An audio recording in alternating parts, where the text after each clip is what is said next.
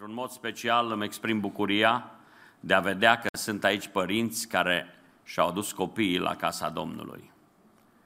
Felicitări părinților care fac lucrul acesta. Domnul să vă binecuvânteze. Veți culege roade ale bucuriei cândva. Ascultați-mă bine, veți culege roade ale bucuriei cândva. Aș vrea să mai citim un cuvânt din Scriptură. Să ne întoarcem la omul lui Dumnezeu Avram, Geneza, capitolul 18, începând cu versetul 16. Vrem să ne mai uităm la omul care umblă după lucrurile de sus și să înțelegem lucrarea acestui om. Geneza 18, începând cu versetul 16. Avram mijlocește pentru Sodoma. Bărbații aceia s-au sculat să plece și s-au uitat înspre Sodoma. Avram a plecat cu ei să-i petreacă. Atunci Domnul a zis, să ascund eu oare de Avram ce am să fac? Căci Avram va ajunge negreșit un neam mare și puternic și în el vor fi binecuvântate toate neamurile pământului. Căci eu îl cunosc și știu care să poruncească fiilor lui și casei lui după el să țină calea Domnului făcând ce este drept și bine, pentru ca astfel Domnul să împlinească față de Avram ce a făgăduit. Și Domnul a zis, Strigătul împotriva Sodomei și Gomorei s-a mărit și păcatul lor într-adevăr este nespus de greu. De aceea mă voi coborâ acum să văd dacă în adevăr au lucrat în totul după zvonul venit până la mine și dacă nu va fi așa, voi ști. Bărbații aceia s-au depărtat și au plecat spre Sodoma, dar Avram stătea tot înaintea Domnului. Avram s-a apropiat și a zis, Vei nimici tu oare și pe cel bun împreună cu cel rău? Poate că în mijlocul cetății sunt 50 de oameni buni îi vei nimici oare și pe ei și nu vei ierta locul acela din pricina celor 50 de oameni buni care sunt în mijlocul ei? Să omor pe cel bun împreună cu cel rău, așa ca cel bun să aibă aceeași soartă cu cel rău? Departe de tine așa ceva, departe de tine. Cel ce judecă tot pământul nu va face oare dreptate? Și Domnul a zis, dacă voi găsi în Sodoma 50 de oameni buni în mijlocul cetății, voi ierta tot locul acela din pricina lor. Avram a luat din nou cuvântul și a zis, iată, am îndrăznit să vorbesc Domnului eu care nu sunt decât praf și cenușă. Poate că din 50 de oameni buni vor lipsi 5. Pentru 5 vei nimici tu oare toată cetatea? Și Domnul a zis, nu voi nimici dacă voi găsi în ea 45 de oameni buni. Avram i-a vorbit mai departe și a zis, poate că se vor găsi în ea numai 40 de oameni buni. Și Domnul a zis, nu voi nimici nici pentru cei 40. Avram a zis, să nu te mâni, Doamne, dacă voi mai vorbi. Poate că se, va găsi în ea, se vor găsi în ea numai 30 de oameni buni. Și Domnul a zis, nu voi nimici dacă voi găsi în ea 30 de oameni buni. Avram a zis, iată, am îndrăznit să vorbesc Domnului. Poate că se vor găsi în ea numai 20 de oameni buni. Și Domnul a zis, nu voi nimici pentru cei 20. Avram a zis, să nu te mâni, Doamne, dacă voi mai vorbi numai de data aceasta.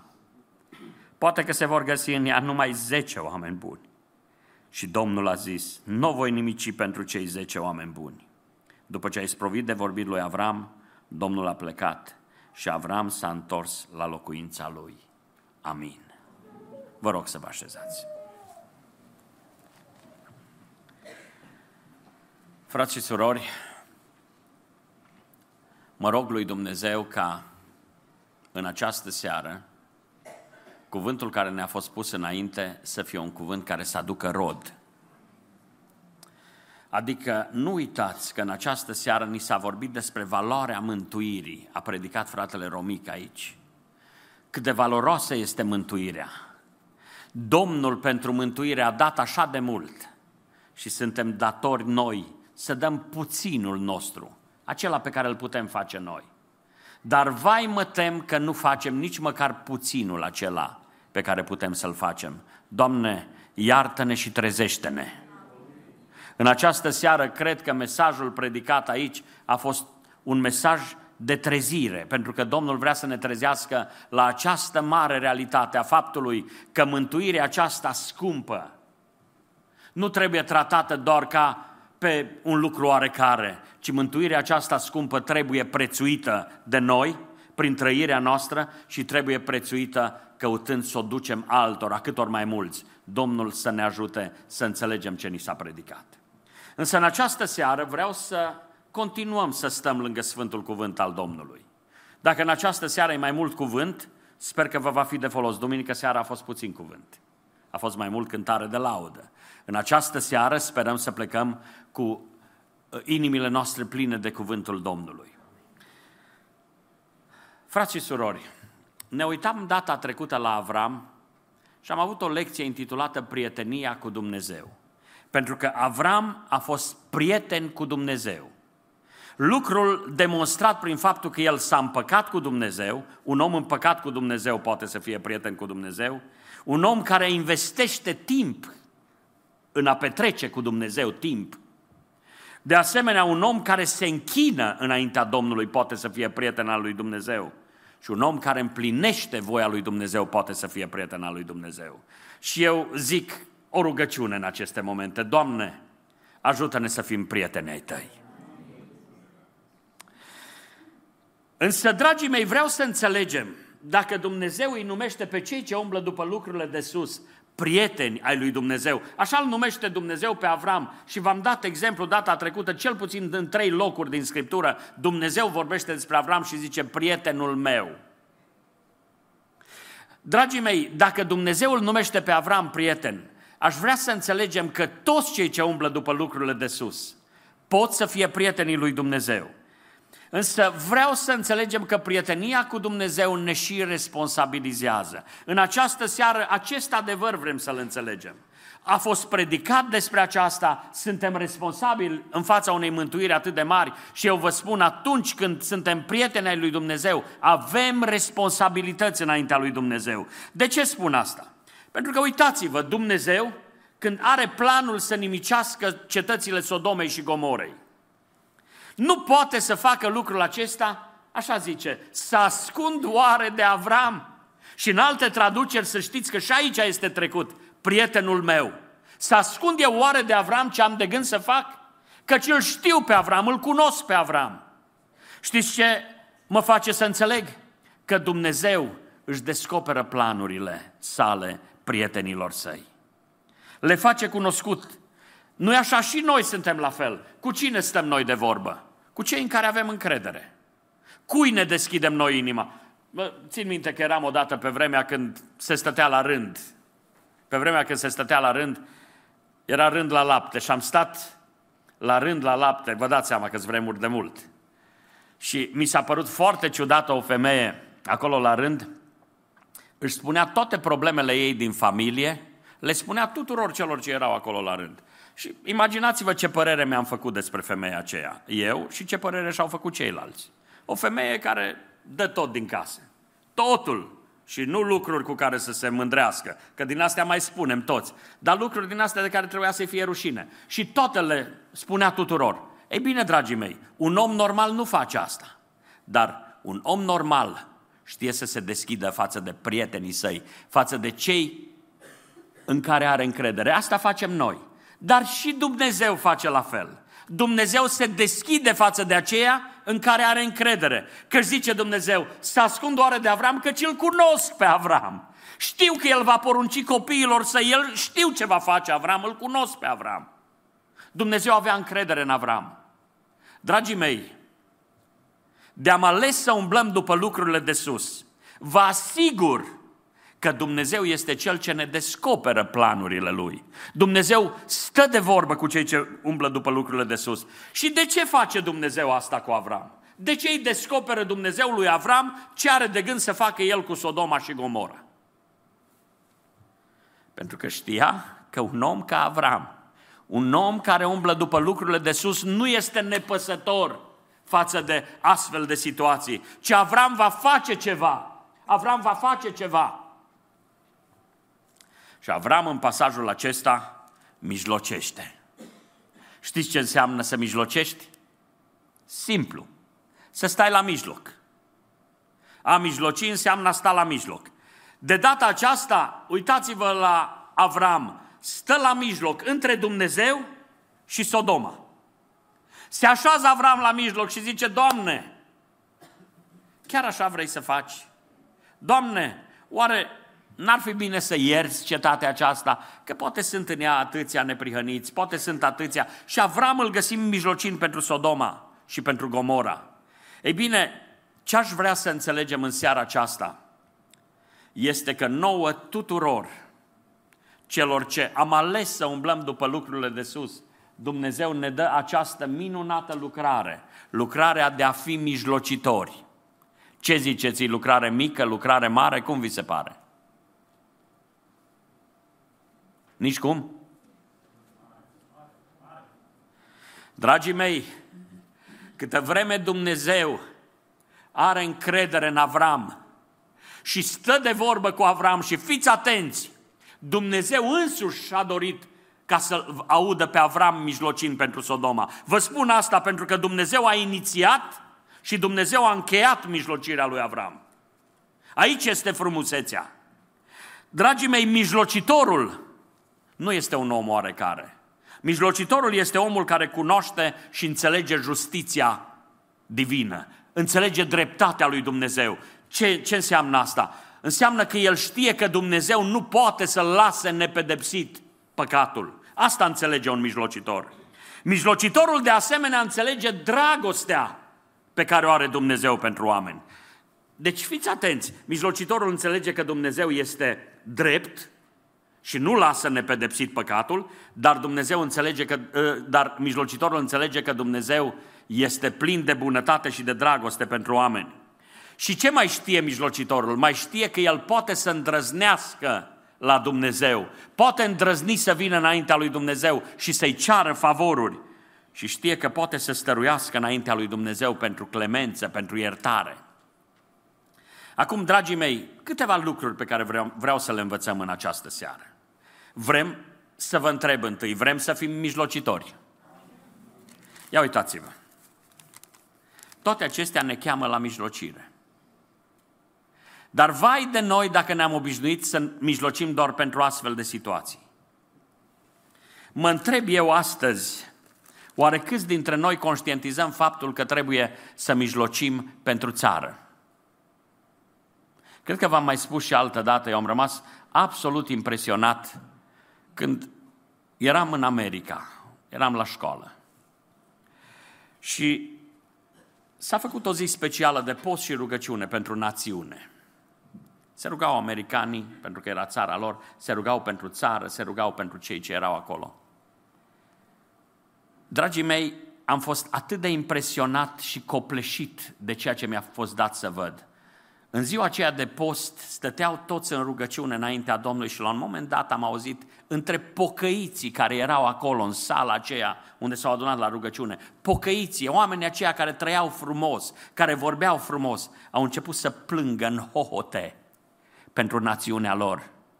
În hohote se pocăiau și își cereau iertare de la Dumnezeu ei ei ăia care nu înjurau, ei aceia care nu blestemau, ei aceia care nu promovau homosexualitatea, ei aceia care trăiau în sfințenie, ei plângeau pentru poporul lor, conform cuvântului care zice dacă poporul meu peste care este chemat numele meu se va smeri, se va pocăi și va căuta fața mea, voi ierta țara. O, dacă am înțelege noi, noi cei ce suntem aici, că Dumnezeu ne cheamă să fim mijlocitori pentru cei ce trec prin necazuri, mijlocitori pentru țară, pentru că uitați-vă în ce condiție spirituală se află țara în care trăim noi, să fim mijlocitori pentru orașul nostru, să fim mijlocitori pentru lumea aceasta. Dumnezeu ne cheamă la asta. Întrebarea este aceasta, vrem să fim mijlocitori?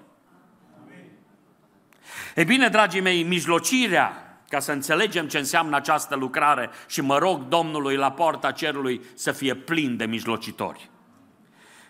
Mijlocirea se bazează pe o bună cunoaștere a planurilor lui Dumnezeu. Nu poți să fii un mijlocitor adevărat dacă nu cunoști bine planurile lui Dumnezeu. De ce spun asta? Foarte mulți greșesc. Foarte mulți cred că mijlocirea înseamnă să schimbi acel facă-se în voia ta, Doamne, cu facă-se voia mea. Nu-i asta mijlocirea, dragii mei. Nu-i asta mijlocire, să stai înaintea Domnului și să zici, Doamne, mă dau de pământ și fac orice, numai să faci Tu cum vreau eu. Să nu ne înșelăm amarnic, dragii mei. Haideți să fim creștini maturi, să înțelegem că Cel ce este suveran este Domnul. Să înțelegem că El este Cel despre care citim că face tot ce vrea în ceruri și pe pământ. Și să mai înțelegem ceva, că așa cum ne-a învățat Domnul Isus Hristos să ne rugăm, așa trebuie să ne rugăm. Tatăl nostru care ești în ceruri, sfințească-se numele Tău, vie împărăția Ta, facă-se voia Ta. Însă ca să putem să fim mijlocitori adevărați, noi trebuie să cunoaștem voia lui Dumnezeu, trebuie să cunoaștem planurile lui Dumnezeu. Și am bucuria să vă spun că Dumnezeu își descoperă planurile sale prietenilor săi. Psalmul 25 cu versetul 14. Haideți să-l vedem pe ecran. Psalmul 25 cu versetul 14. Prietenia Domnului este pentru cei ce se tem de El și legământul făcut cu El le dă învățătură. Oare ce învățătură? Oare ce învață? Prietenia cu Domnul și legământul cu Domnul. Ce învață? Îi învață să cunoască voia lui Dumnezeu și planurile lui Dumnezeu. Haideți să vedem ce spune Ioan 15 cu 15.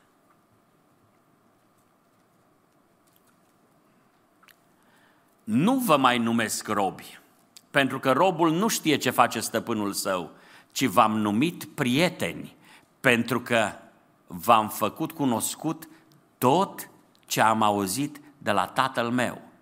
Suntem convinși că Dumnezeu își descoperă planurile prietenilor lui? Așa ne spune Scriptura și credem asta. Așadar, dragii mei, aș vrea să înțelegem astăzi că Dumnezeu își descoperă planurile sale. De ce aceasta? Ca să știm cum să mijlocim. Atenție! Ca să știm cum să mijlocim. Pentru că omul lui Dumnezeu când se roagă, se roagă în conformitate cu voia lui Dumnezeu. Și așa a spus Domnul, n-a promis altceva. Nu scrie în Scriptură că dacă veți cere orice lucru care vă trece vouă prin cap, în numele meu voi face. Eu n-am găsit asta scris. Ci că dacă cereți ceva după voia lui, vă ascultă. De aceea aș vrea să înțelegem, dragii mei, un lucru important. Avem noi o cântare care zice, voia ta, nu voia mea să se facă, Doamne, în viața mea. Și mai există un vers al unei cântări, și în, sfăr, și în fărâme spargem voia printr-o lovitură grea. Câteodată vrem noi lucruri în pofida voiei lui Dumnezeu. Și nu asta face mijlocitorul, dragii mei. Mijlocitorul nu procedează așa. Mijlocitorul este un bun cunoscător al planurilor lui Dumnezeu. Și aș vrea să înțelegem că Dumnezeu își descoperă planurile, ca să n-aibă nimeni scuză. Ești prieten cu Dumnezeu, Dumnezeu își va descoperi planurile și planurile lui Dumnezeu. Fiți atenți! Nu erau planurile lui Dumnezeu ca El, Dumnezeu, să binecuvânteze toate familiile pământului prin sămânța lui Avram? Aduceți-vă aminte ce legământ a făcut Dumnezeu cu Avram și toate familiile pământului vor fi binecuvântate în tine. Ăsta era planul lui Dumnezeu. Și într-adevăr, Dumnezeu a binecuvântat toate familiile pământului pentru că din sămânța lui Avram a ieșit Isus Hristos, prin care s-a adus mântuire pentru toți oamenii dar am o întrebare. Oare binecuvântarea asta este chiar pentru toți? Atenție pentru aceia care vor să scape de judecată. Pentru că dacă cineva nu vrea să primească binecuvântarea pe care Dumnezeu o dă prin sămânța lui Avram, toate familiile pământului vor fi binecuvântate prin sămânța lui Avram, dar nu toate familiile pământului vor fi scăpate de judecată ci vor fi scăpați de judecată aceia care acceptă vestea bună care vine prin acela care a venit pe pământ prin sămânța lui Avram. Așadar, dragii mei, Dumnezeu își împlinește planurile pe pământ prin sămânța celor credincioși. Trebuie să cunoști bine planurile lui Dumnezeu ca să fii un bun mijlocitor. Credincioșii sunt mandatați să fie purtători ai acestei vești bune. Așa mi-a plăcut să văd cum Duhul Sfânt leagă cuvântul din această seară. Dacă ați fost atenți la ceea ce a predicat fratele Romic aici, ni s-a spus mereu, mereu despre faptul că trebuie să-L facem cunoscut pe El. Prin lucruri simple, poate. Prin cărțile de vizită ale bisericii, prin calendare, prin una sau prin alta, dar trebuie să facem ceva, pentru că Dumnezeu își face cunoscute planurile și își împlinește planurile pe pământ, nu singur, ci cu noi. Uitați-vă, Dumnezeu vrea să-l facă pe Avram parte din planul lui. Planul de a nimici Sodoma, Avram este parte din asta? Haideți să înțelegem numai. Haideți să înțelegem ceva. Întâi, un mijlocitor trebuie să fie un bun cunoscător al planurilor lui Dumnezeu. Dar vreau să vă mai spun ceva. Mijlocirea se bazează nu doar pe cunoașterea planurilor lui Dumnezeu, ci și pe cunoașterea persoanei lui Dumnezeu. Atunci mijlocești eficient când cunoști planul lui Dumnezeu să te rogi după voia lui și când cunoști persoana lui Dumnezeu. Ce spuneam la începutul acestui serviciu? Că Dumnezeu este puternic și că este binevoitor pentru cei ce ați ajuns de la început. Că Dumnezeu este puternic și este binevoitor. Când îl cunoști pe El așa, îndrăznești să mijlocești. Ă, să cunoști persoana lui Dumnezeu, lucrul acesta contează așa de mult. Nu uitați, Avram era prietenul lui Dumnezeu. Prietenii se cunosc între ei. Dumnezeu zice despre Avram, căci îl cunosc pe Avram și știu despre el. Dar și Avram putea să zică și eu îl cunosc pe Dumnezeu și știu despre el. Și de aceea îndrăznesc să mijlocesc. Pentru că, uitați-vă, atributele acestea lui Dumnezeu pe care le cunoaște Avram, acestea îl fac pe Avram să îndrăznească să intre în mijlocire. Nu poți să fii un mijlocitor adevărat dacă nu-L cunoști pe Dumnezeul căruia te rogi. Nu poți. În primul rând, harul lui Dumnezeu este acela care ne atrage spre mijlocire. Știți cine a inițiat? Cine a inițiat mijlocirea lui Avram? Păi Dumnezeu. Țineți cont, cei doi îngeri au plecat, a rămas Domnul.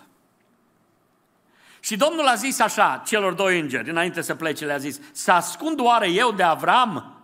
Să ascund de Avram ceea ce am de gând să fac? Căci eu îl cunosc.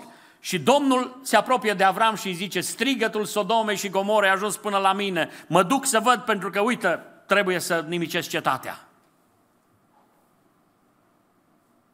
Și asta îl determină pe Avram să pornească în mijlocire. Cine inițiază, harul lui Dumnezeu îl împinge pe mijlocitor să mijlocească. Și unde se încheie mijlocirea? Știți cum se încheie mijlocirea? Zice cuvântul Domnului, după ce a isprăvit de vorbit lui Avram, Domnul a plecat. Aici s-a încheiat mijlocirea. E foarte important să cunoști persoana lui Dumnezeu. Și am bucuria să vă spun, Dumnezeu este plin de har.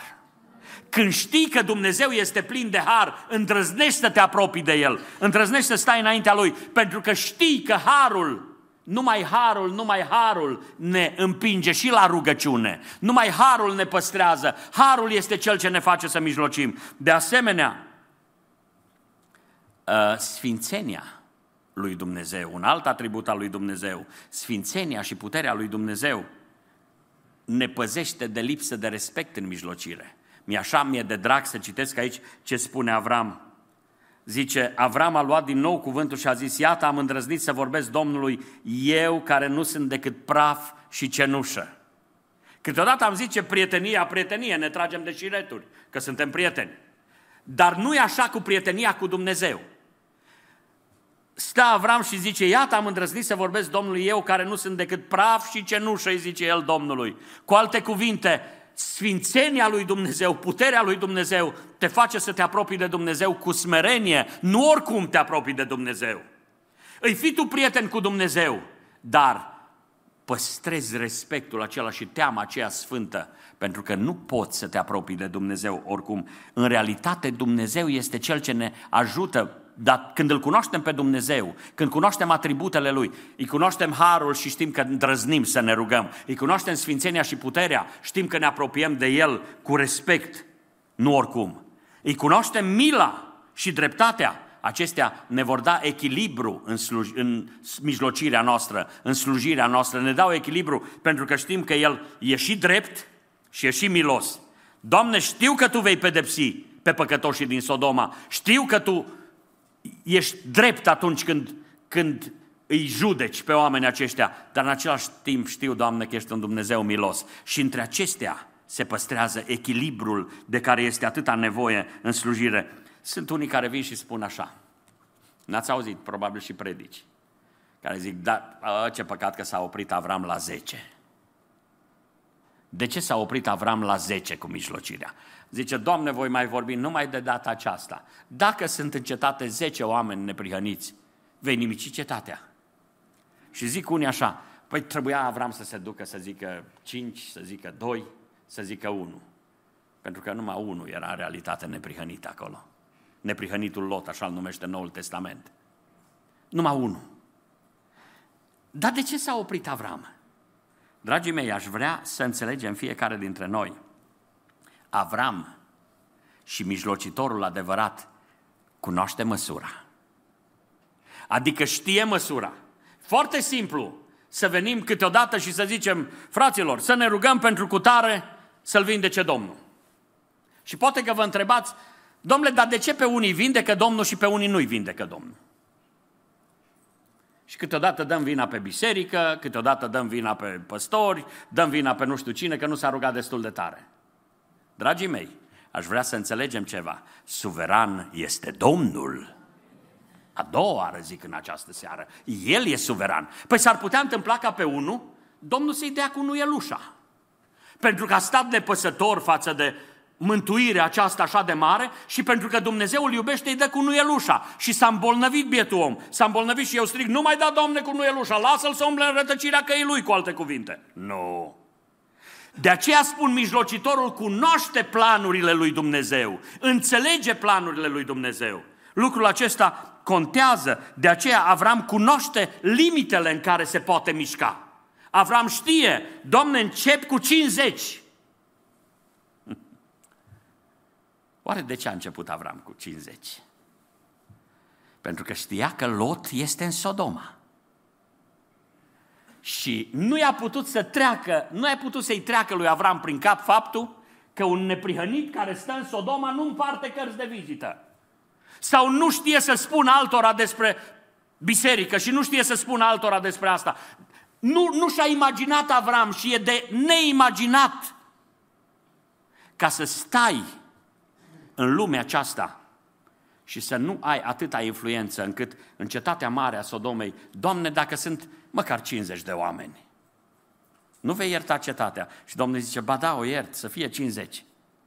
Doamne, dacă or fi 5 lipsă din 50, hai să zicem că poate Lot n-a fost un evanghelist foarte eficient, poate lipsesc 5, Doamne. Și zice Domnul, pentru 45 nu voi nimici. Și zice, Lot, zice Avram mai departe, Doamne, dar dacă sunt numai 30, dacă sunt 40, zice prima dată, apoi zice, dacă sunt 30, dacă sunt 20. Și după aceea se coboară Avram și zice, de data aceasta cu foarte multă teamă, zice așa, să nu te mâni, Doamne, dacă voi mai vorbi numai de data aceasta. Să nu te mâini dacă voi mai vorbi numai de data aceasta. A înțeles Avram că se apropie de limită E prea mult.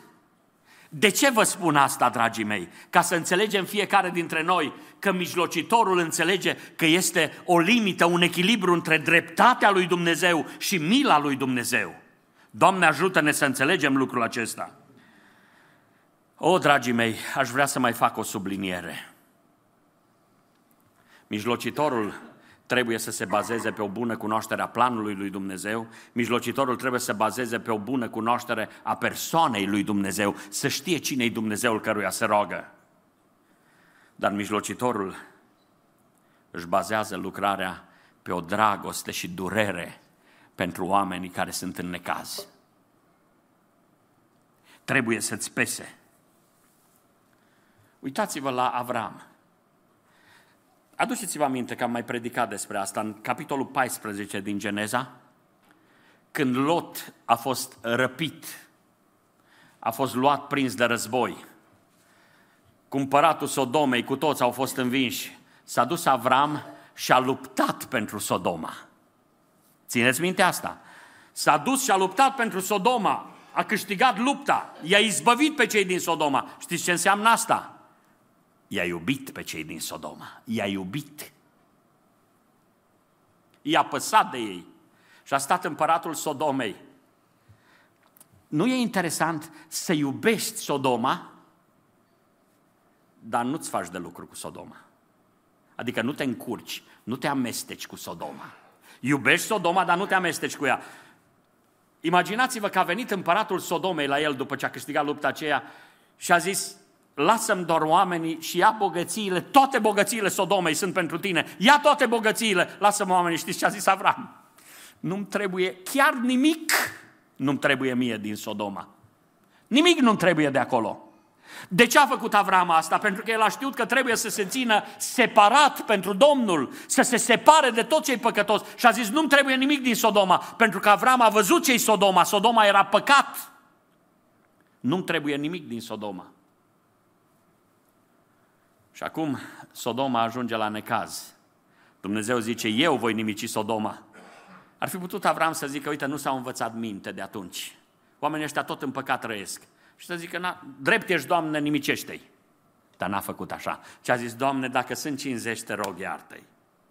Doamne, dacă sunt 45, iartă Doamne, dacă sunt 40, te rog, iartă Doamne, dacă sunt 30, te rog, iartă Doamne, dacă sunt 20, te rog, iartă Doamne, dacă sunt 10, te rog, iartă Lucrarea mijlocirii se bazează pe o dragoste mare pentru oameni și durere pentru ei și pentru nevoile lor. Dragii mei, lucrarea de mijlocire contează nespus de mult. Este atât de importantă lucrarea de mijlocire. Și vreau să vă spun, când ne cheamă Domnul să fim mijlocitori, e un mare har. Adică să stăm la mijloc între Dumnezeu și oameni. Să stăm la mijloc. Nu uitați, trebuie pentru asta să cunoști bine planurile lui Dumnezeu, să nu acționezi în afara planurilor lui Dumnezeu, să zici, Doamne, fă așa pentru că așa vreau eu. Știu că tu nu vrei așa, dar vreau eu.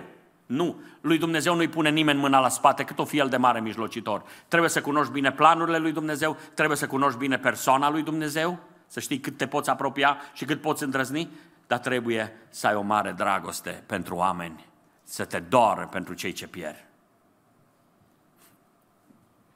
Dragii mei, vrem să fim mijlocitori.